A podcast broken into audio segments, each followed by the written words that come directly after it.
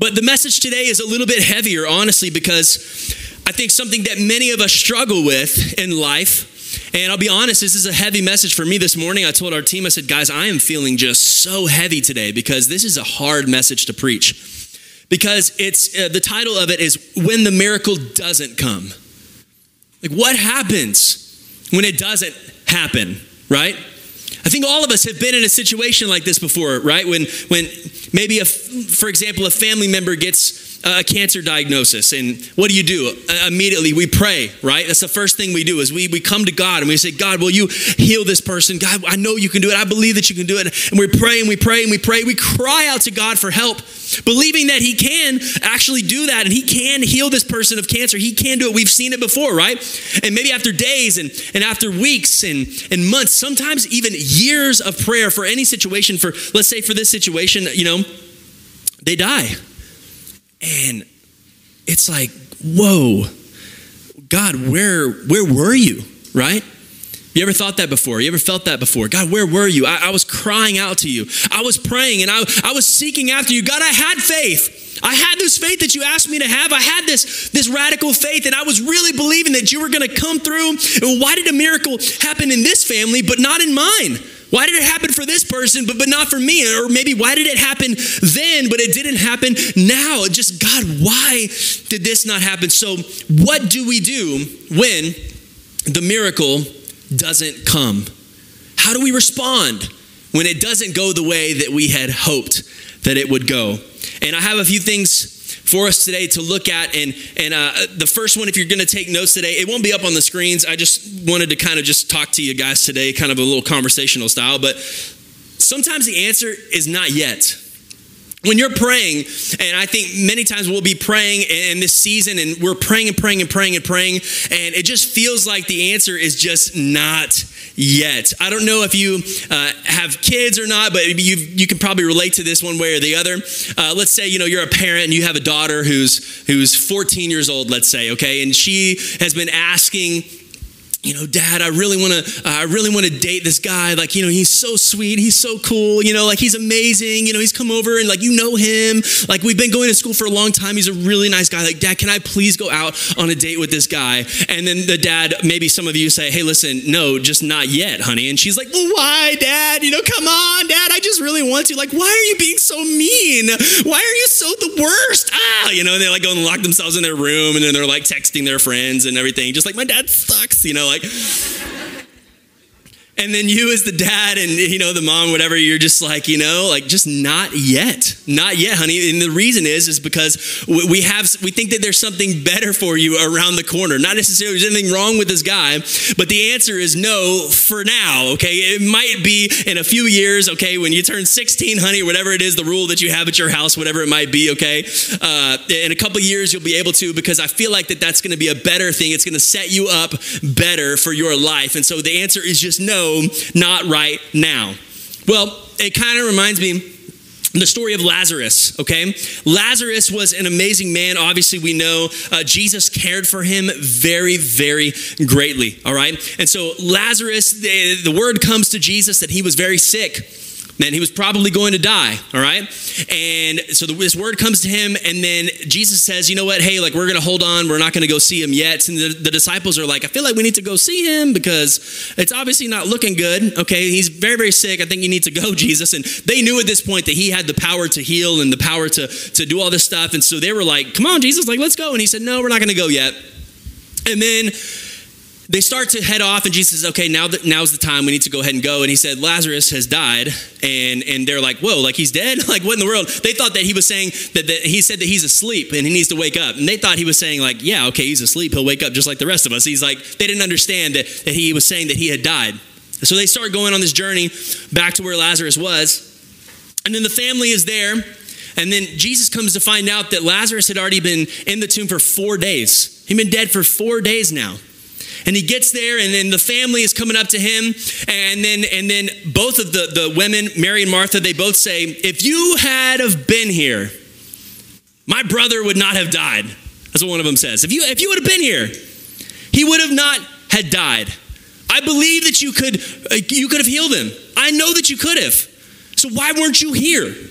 You kind of hear a little bit of that like frustration maybe in it a little bit. And, and she's just being honest. You know, she's saying, like, if you were here, I believe that he'd still be alive right now. Kind of just like, like, why weren't you though? You can kind of read between the lines a little bit in that and kind of get that vibe in this story. And um, Jesus ends up saying that there's something that needed to happen in order for God to be glorified, right? And, and it, it reminds me of a time when I had to wait on God, okay? I don't know if you've ever had to wait on God before, but sometimes it can get really, really frustrating. There, I don't know if I've actually ever told this story in, in Radical yet. I just told it yesterday to some, some college students, uh, but I was a, uh, I think I was probably about 23, 24, and it was 2015. And there was a church in San Antonio. Uh, I had just met my wife, who was, was basically, we had just started to date, okay?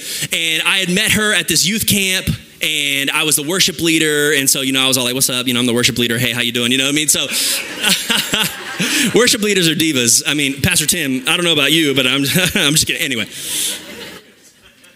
so uh, I had just met her, okay, and her youth pastor set us up and it was kind of funny actually how he set us up. I don't know if I've told this story either. I'll just go ahead and tell this part too. But but he basically showed me a picture. Him and his wife showed me a picture of Lyndsey, and he was like, "Hey, like, do you have a do you have a Mrs. Trevor or anything like that?" And he showed me a picture of Lyndsey, and I was like, "Yes, please. Can I meet this girl? Because no, I do not have anybody. I am very very single. All right." So uh, I ended up going to meet her, and then they invite me back the next week to come lead worship and to preach for their youth. And they said, hey, you can stay at our house. Okay, these youth pastors, I had never met them before. I mean, they seemed kind of cool, but, you know, I was young and dumb. I just didn't really care, you know? So I was like, whatever, I, am a friendly guy. I'll go hang out with them.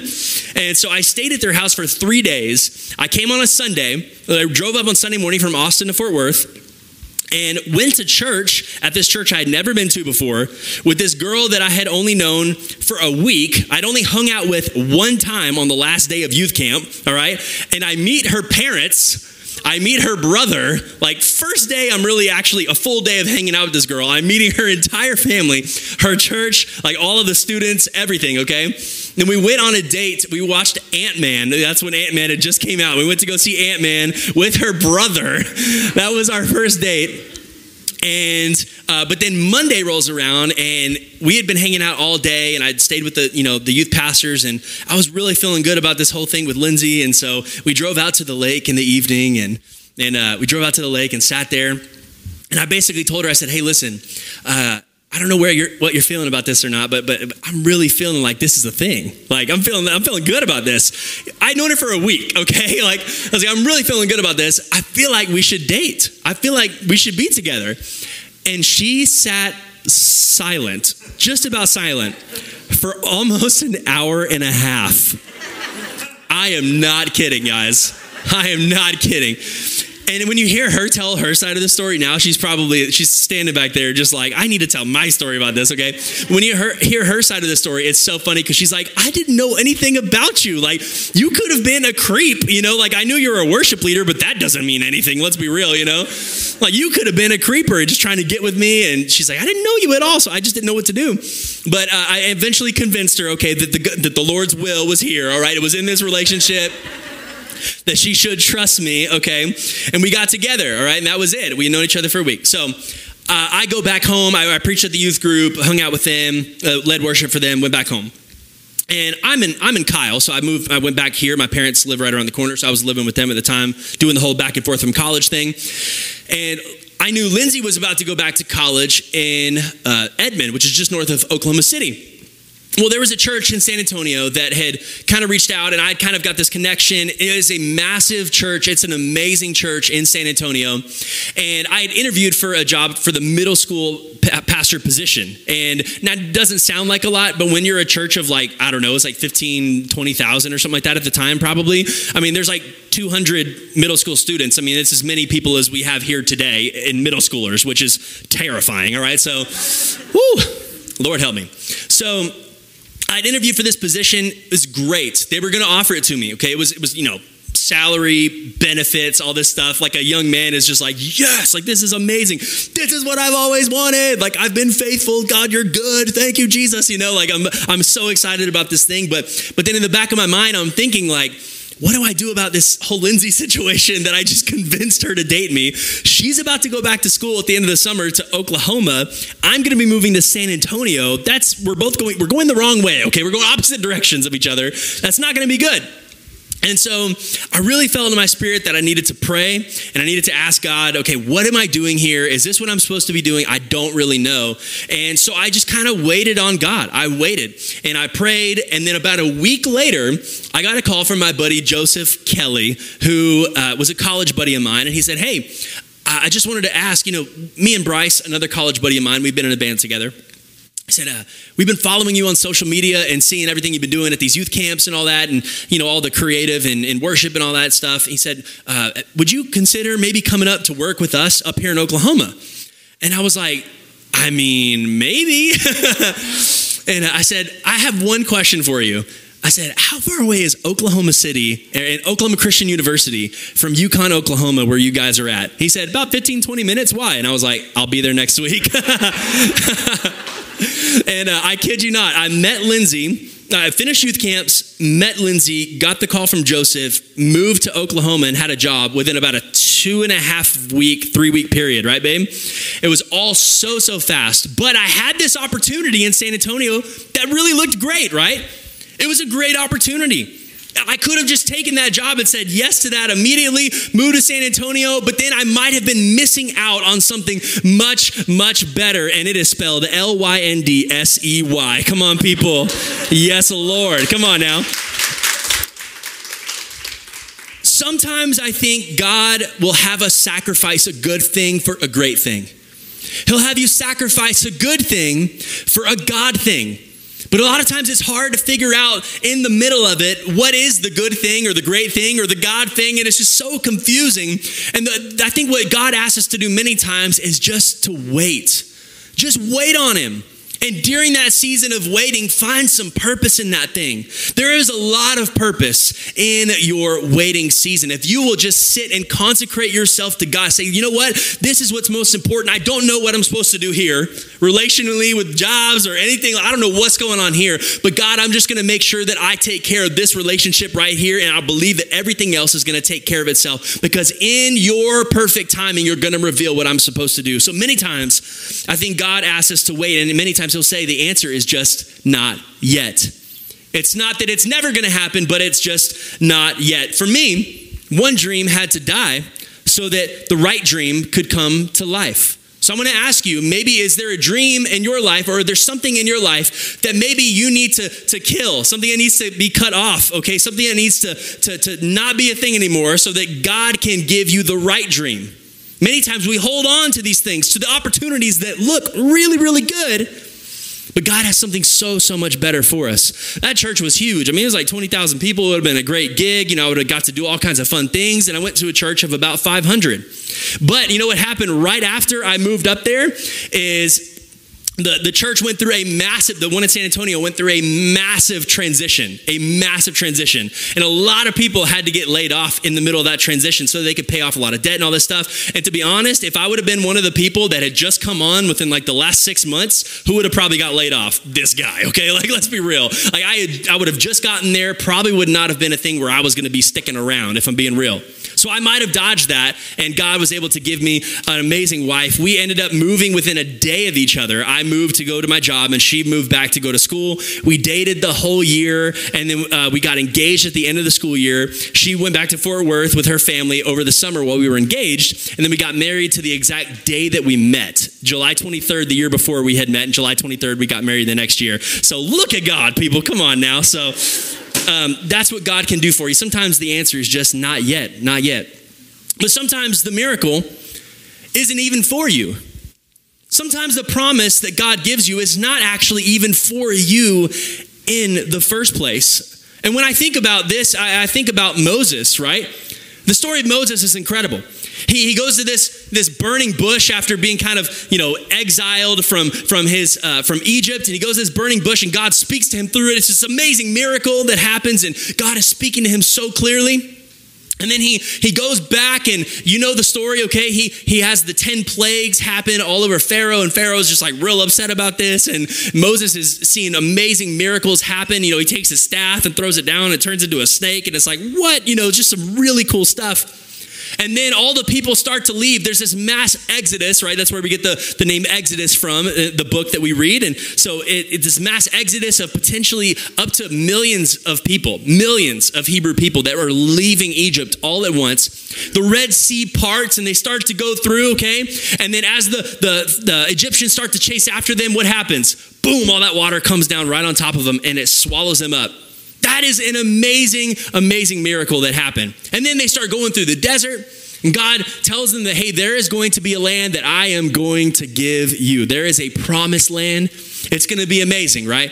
You just got to get there, okay? We just got to get there. So, what does Moses do? For, for many, many years, Moses takes these people all throughout the land. They're going all over the place because they had kind of messed up. And so the Lord was like, I'm going to take you like the detour route. You know what I mean? It's going to take you a little longer to get there, okay? But you're going to get there. And then right before they end up getting there, what happens? Moses dies. He's dead. It's like, why? Like, I was right there, Lord. I seen all these amazing things. I was the one that brought all these people out in the first place. You spoke to me in the burning bush. You said that you were going to give us his land. You said this, you said this, you said this. And then Moses dies right before they get into the promised land. And I think so many of us in our culture, we want to have the promise and we're very selfish, right? We think that everything that God speaks to us, everything that He says, it's all about me, right? It's all about me and my promise and my miracle that I need. But many times, God is not speaking to you for you, He's speaking to you for someone else. A parent always wants better for their kids, right? Eh, eh, eh, for my dad and my mom, they're not here today. They both had some medical stuff, so they're watching online right now. What's up, mama? What's up, pops? Um, but they always have wanted better for me than they ever had. And, and for my son, Oakland, I'm always going to want him to have a double portion, right? I, I want him to have multiple of what I had in my life the blessings that God has given me, the favor that He's given me, the resources that God has given me. I want to be able to pass on an inheritance to my son, and I want to give him well more than I was ever able to have. I want to pray that over him. I always want the best for him. Many times, God gives us a promise that is a generational promise that will not be fulfilled in your lifetime. But are we okay with that? Because in our culture, we want everything now, right? It's like, I want my promise right now because it's for me. It's like, well, no, sometimes there's a promise that God might give you for a Joshua, which is what ends up happening. Joshua is the one that, that, that comes after Moses and is able to take the Israelites into the promised land. And Joshua was very, very blessed because of the groundwork that Moses laid. Sometimes the miracle might not be for you in your life. What kind of groundwork are you laying for your kids? What kind of promises has God given you that might actually not even be for you, but might be for one of your kids or might be for somebody else? And I, the problem is, is uh, what happens when you die and you've never seen the promise fulfilled? How many of you prayed for something or you know somebody that was a prayer warrior? Come on, you know what I'm talking about. Like, like the 80 year old ladies that they be praying every single day. They literally have a prayer closet that is labeled prayer closet. Like they put a sticky note, like, don't come in, I'm praying, you know?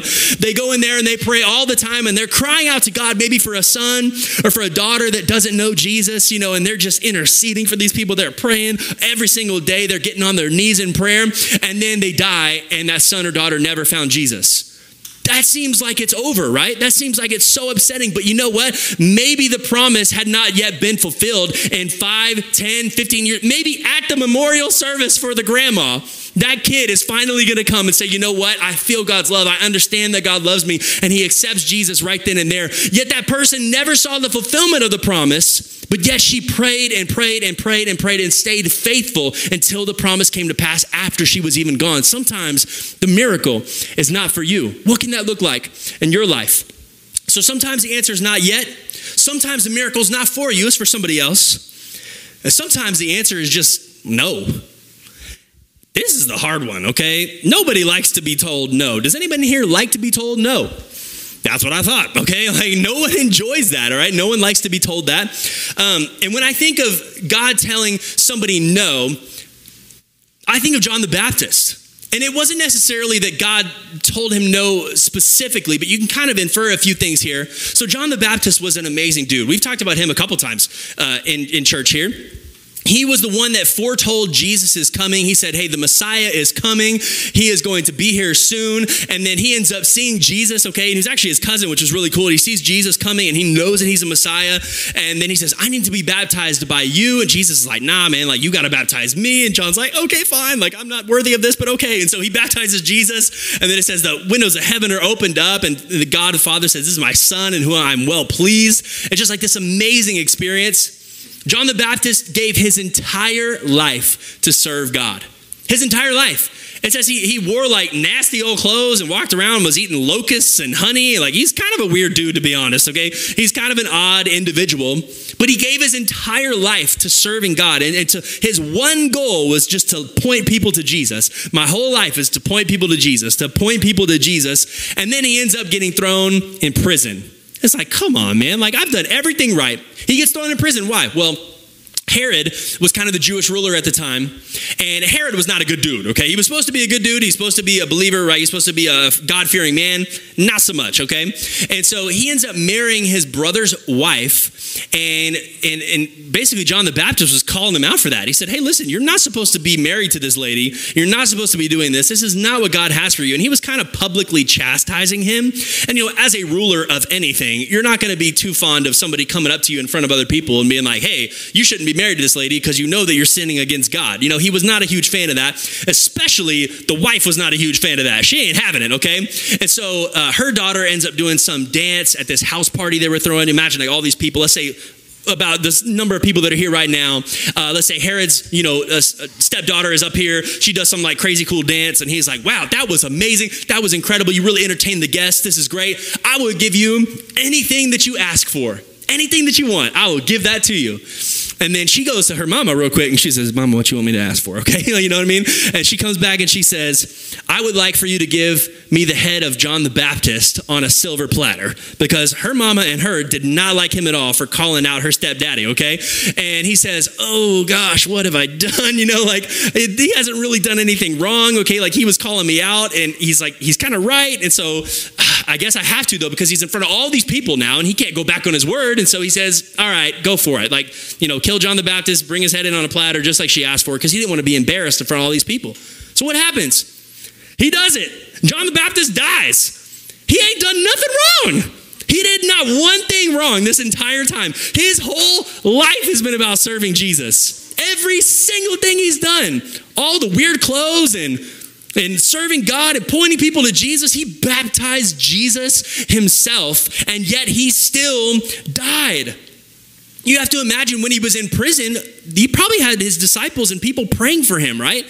Imagine the kind of prayers that were being prayed for John the Baptist with me just for a second. It doesn't say this in the Bible, but you can kind of infer, right? Think about this. Like, God, I just pray that you would get John out of there. Eh, Lord, he's been so faithful to you. He's been he's been an amazing instrument for you. God, would you would you deliver him from his enemies, right? These kind of prayers that we would pray. Would you deliver John out of the hands of, of Herod? Would you get him out of there? And then they find out that he died. What about John himself? Maybe he was praying some prayers like that. God, I've been faithful to you. God, would you help me? Would you get me out of this situation? I, you know, Lord, I, I've, I haven't done anything wrong. And, and Lord, I just want to serve you. I want to keep serving you. I want to do more for you. And so can you please help me? And then the guard comes in and, and what happens, happens. Sometimes God doesn't answer prayers like we would hope that he would. And all of the disciples kind of had a similar fate. They were all killed for their faith. Every single one of them. These guys that walked with Jesus every single day, that spread the gospel everywhere, all of them killed for their faith. How does that make any sense? That doesn't seem right. That doesn't seem fair. And that's how we think of things in our minds is, is how do we reconcile something that doesn't make sense? How do we reconcile something that doesn't seem fair? And there was a girl that, there was a little girl, her, her name was Olive, and her, her mom is a worship leader out of California, and great worship leader. And She's about two years old. And one, one morning they just came in and found her, and she had stopped breathing. Two years old, little girl. And immediately, obviously, they, they started to pray and they did what they needed to do, but they, they started to pray. And she posted and asked for people, hey, would you pray for our daughter? Because we do not believe that she is, uh, that this is her time to die. We don't believe that this is it.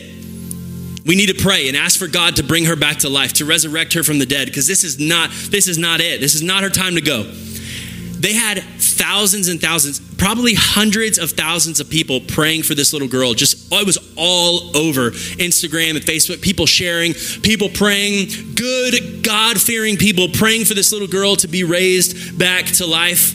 This little 2-year-old girl that had died, it's like this doesn't seem right. This doesn't seem fair. And after 7 days, they finally uh, decided that they were going to start planning a, a memorial service for her. And it didn't happen. She was not raised back to life. Hundreds of thousands of people, good people, God fearing people, praying for this little girl. Why? Why did it not happen? That's a big question that we ask ourselves. Why, God, did it not happen for me? Why did this happen in my life? Why did this person have to die? Why did this job not come through the way that I thought it was going to? Why did I have to go through that horrible divorce, God? Why won't my kids talk to me anymore? Why am I still struggling with the same sin over and over and over again? God, would you deliver me? God, all these things that we pray and all these things that we think to ourselves, whatever that is for you, what do you do when the miracle doesn't come? The first thing I want to encourage you with today is that it's okay to grieve. It's okay. God is not offended by your sadness. He's not offended when you're upset when something doesn't go the way that you thought it should. When it doesn't happen, it's okay. Many people will beat themselves up because they think, well, if I had just had a little more faith, maybe this would have happened. Maybe they wouldn't have died, or maybe this would have turned out differently if I would have just had a little more faith. And they beat yourselves up, and you turn inward, and it's all the shame and guilt and condemnation. Can I tell you today that that is a lie straight from the enemy, saying that you didn't have enough faith, that you did something wrong for why this didn't turn out the way that it should? No, no, that is not what God is saying over you at all. That is the lies of the enemy, and you have to be able to understand when Satan is trying to speak that shame over you. Don't speak that over yourself. Don't speak that. The Psalms are full of sad verses. Look through it. Look at Lamentations. Look at the Psalms. This is what David says Have you abandoned me, Lord? Have you forgotten me? These are things that he said. When will my pain end? When will this be over? God, where are you? So many verses all throughout scripture of people grieving and being upset. And David is saying all these things, and honestly, they're not really like theologically accurate, okay? Because we know that God never leaves us, right? He's always there with us. And yet David is feeling this pain and he's feeling these emotions and he's saying, just being honest, he said, God, where are you in this place? In a, to, just for me, if I'm being real, I'd rather pray an honest prayer than a perfect prayer. Right? I'd rather be honest with God. Maybe I'm not saying the right things. God, and sometimes I even pray when in my personal prayer time, I'll be asking for something. I'm like, God, maybe this is maybe I'm asking for the wrong thing here, but but this is what I feel like I want, or this is how I feel in this moment right now. So, this is how I'm going to pray. I'd rather pray an honest prayer than a perfect prayer. Some of you today need to stop worrying about the prayers that you're praying and having them be perfect and sound right and sound good and sound Christiany and all that stuff. Listen, just be honest with where you're at. If you're sad, if you're disappointed, maybe because you feel like God didn't come through, you can tell him that. You can tell him. That's okay. He's not going to be offended by that. In fact, I feel like he appreciates it more than anything else because that's what a relationship is, right? If you're not able to be honest and to have those conversations, that's not a real relationship. If you're having to walk on eggshells around somebody because you feel like you can't be vulnerable with them and talk to them, no, be vulnerable with God because He'll help you right through it. I promise He's right there by your side and He wants to have that conversation with you. So, some of y'all need to start praying some honest prayers in here today. If you've been disappointed by God, you feel like He's let you down, but the next thing, what do we do when the miracle doesn't come? Number one is grieve. Number two is don't let your theology be affected by your experience. Don't let your theology be ex- affected by your experience. Will you still serve God even when you don't get the answer that you wanted? Is God still good when your life seems bad? It's very tempting to allow our experiences to define who God is, right? We have experiences in our lives. All of us have different experiences, and that kind of is what makes up who we are and how we think about things and how we think about the world. Our worldview is made up of all the different things our parents, our family, the school we went to, the community we were raised in, the college we went to, all of the people we've met, met, the TV ads we've seen, the shows we've watched. All of that defines how we think about things. But can I tell you today that there is a book, and if you will just go to it, it will tell you exactly who your God is, all right? You don't need to let your experiences and your failures and your disappointments define who God is because God is still good and He still cares for you, even in the middle of the disappointment. Even when you feel like He didn't show up for you, I promise you, He's still good. You can't let your experiences define who God is. We have to let God define our experiences. What does that mean? What do we do? Number three is we just have to remember that God can turn everything to good. We have to look to scripture, right? And that's what scripture says is that God can take every bad situation that you have ever been in and he can turn that thing around, he can flip that thing around and make it into good. Doesn't make sense, right? Well, that's how God is. Many times God doesn't make sense. Life doesn't seem fair, but God flips that thing around. And when something seems bad, He can flip that thing around to good. We have to look to Scripture to define who God is first. So, this is the kind of prayer that, that I would pray and this is the kind of prayer that I think that we all should pray. Maybe if you've gone through something like this before, just be honest. You might be sitting, something horrible just happened, and you say, God, I don't understand. I don't know sit. Why did this happen? Uh, God, I don't know. I don't know where you're at right now. Like, have, you just forgot about me? Like, are my prayers not coming through? I feel like they're just bouncing off the ceiling slapping me in the face. Like, why? What are you doing, God? Like, I thought you were just going to come. I had faith. I, I, had faith. I prayed to you over and over and over again. We had like 30, 40 people praying for this person that was sick. You know that they, they've served God their whole life, and I've been praying for them for years, and, and, they, and they, they died. I don't understand, God. Like, why did this happen? I don't get it. I'm frustrated, Lord. Where are you right now? But God, I know that you can turn everything around to good. I know you can because I know that's what your word says. I know that the word says that, that I can rejoice in the, in the hard times and in the trials and in the tribulations because it's going to test my faith and it's going to produce some perseverance in me. So, God, even though I'm frustrated and I feel like you've been gone this whole time, God, I thank you that I'm going through this hard time right now. I thank you, God, because I know that you're going to build my faith through this. I know that you're going to help me to see that you're still good, that you still care for me, that you still love me, God. But honestly, right now, I'm hurting and I need your help. That's an honest prayer. You ever prayed a prayer like that before? If not, if you're going through something, maybe you need to pray a prayer that sounds something like that today. To be honest with God where you're at. Cry out to Him. Give Him your emotions. Give Him all that stuff that you've been holding on to. Give Him your burdens. Make room for God to do something today, just as we were talking about, we were singing about. Make room. Take your hands off of it so that God can put His hands on it. Would you stand with me today?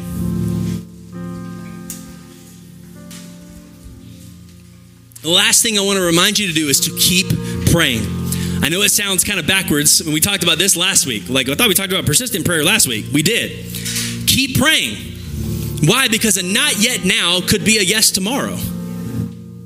And a no to one thing could just be a no to this thing, but could be a yes to something else that's much better.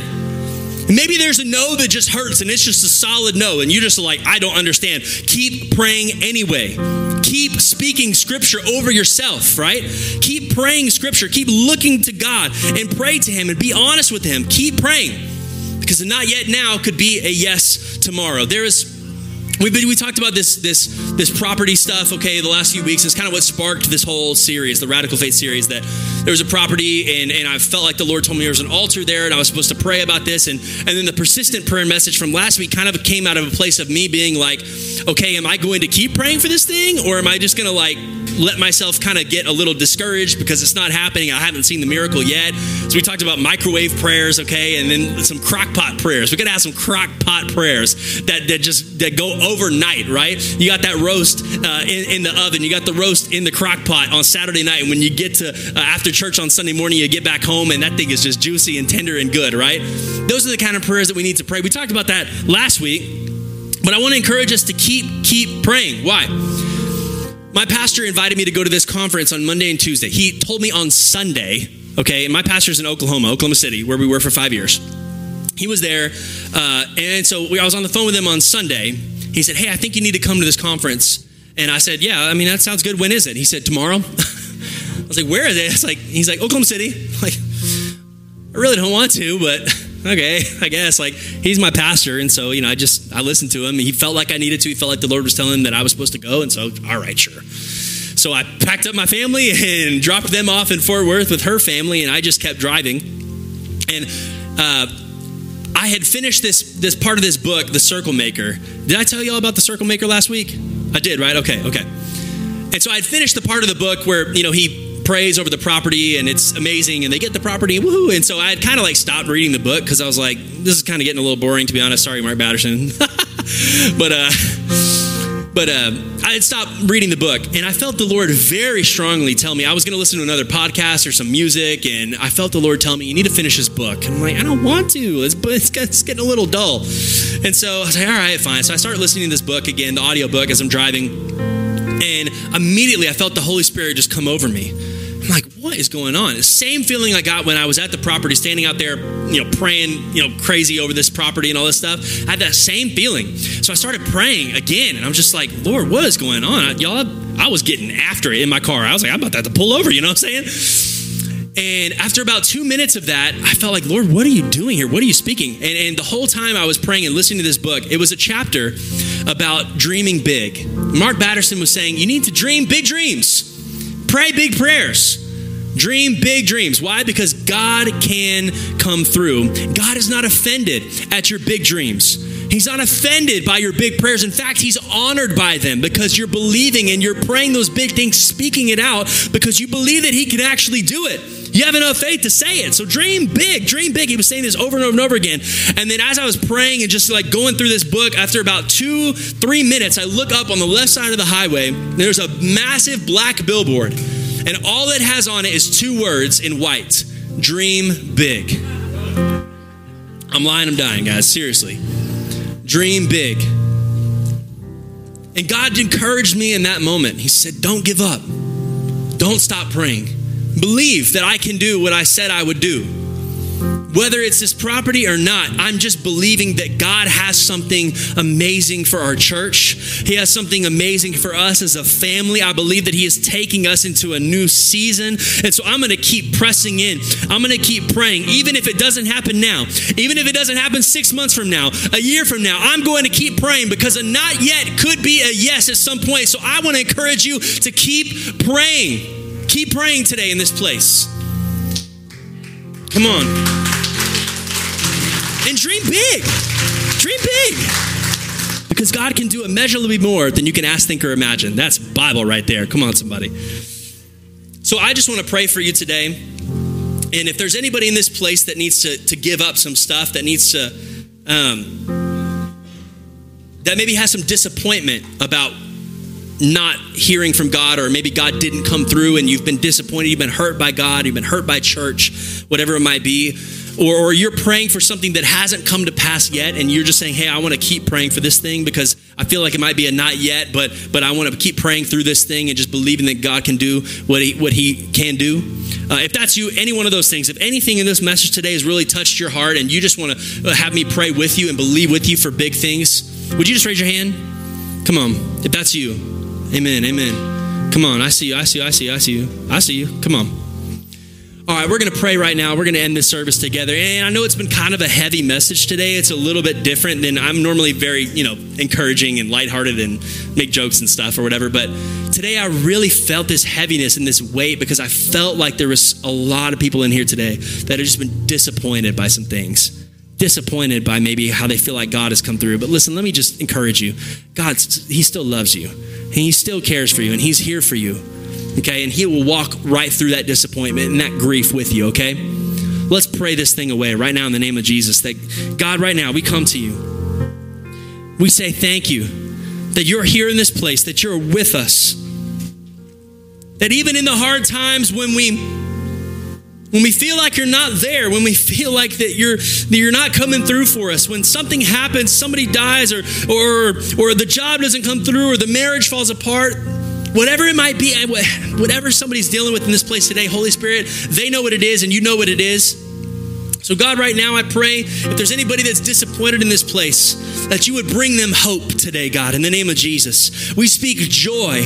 We speak hope over these people right now in the name of Jesus that need it. God, would you just lift up your presence, lift up their countenance today, God, as they seek after you and as they pray to you. Father, for those people in here today that feel like, God, I didn't have enough faith for this. I didn't have enough faith for this to happen. Lord, would you break off the lies of the enemy over them in the name of Jesus right now? We break that in the name of Jesus. We say, no, we are not going to live under the curse of the enemy, but we are going to live under the freedom of our Father who loves us and gives us good gifts, even when we don't understand the outcome, even when we don't understand why the things that happen in our lives happen.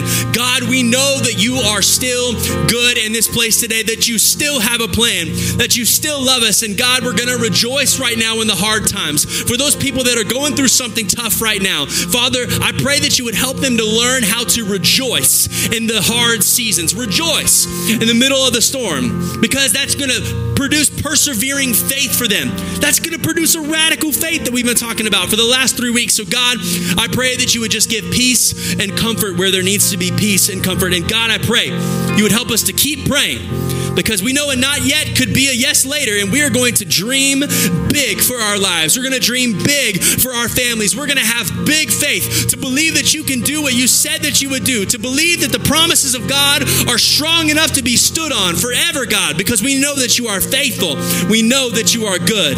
We know that you love us and you care for us. So, God, bring peace, bring healing, bring life and freedom and joy over this house. And Lord, we thank you for where you're taking us as a church where you're taking these people and their families, where you're taking them as an individual, God. Would you do something in our lives today? Would you teach us something new? We thank you that you're here. In Jesus' name. And everybody said, Amen. Have you been blessed today? I hope that you have.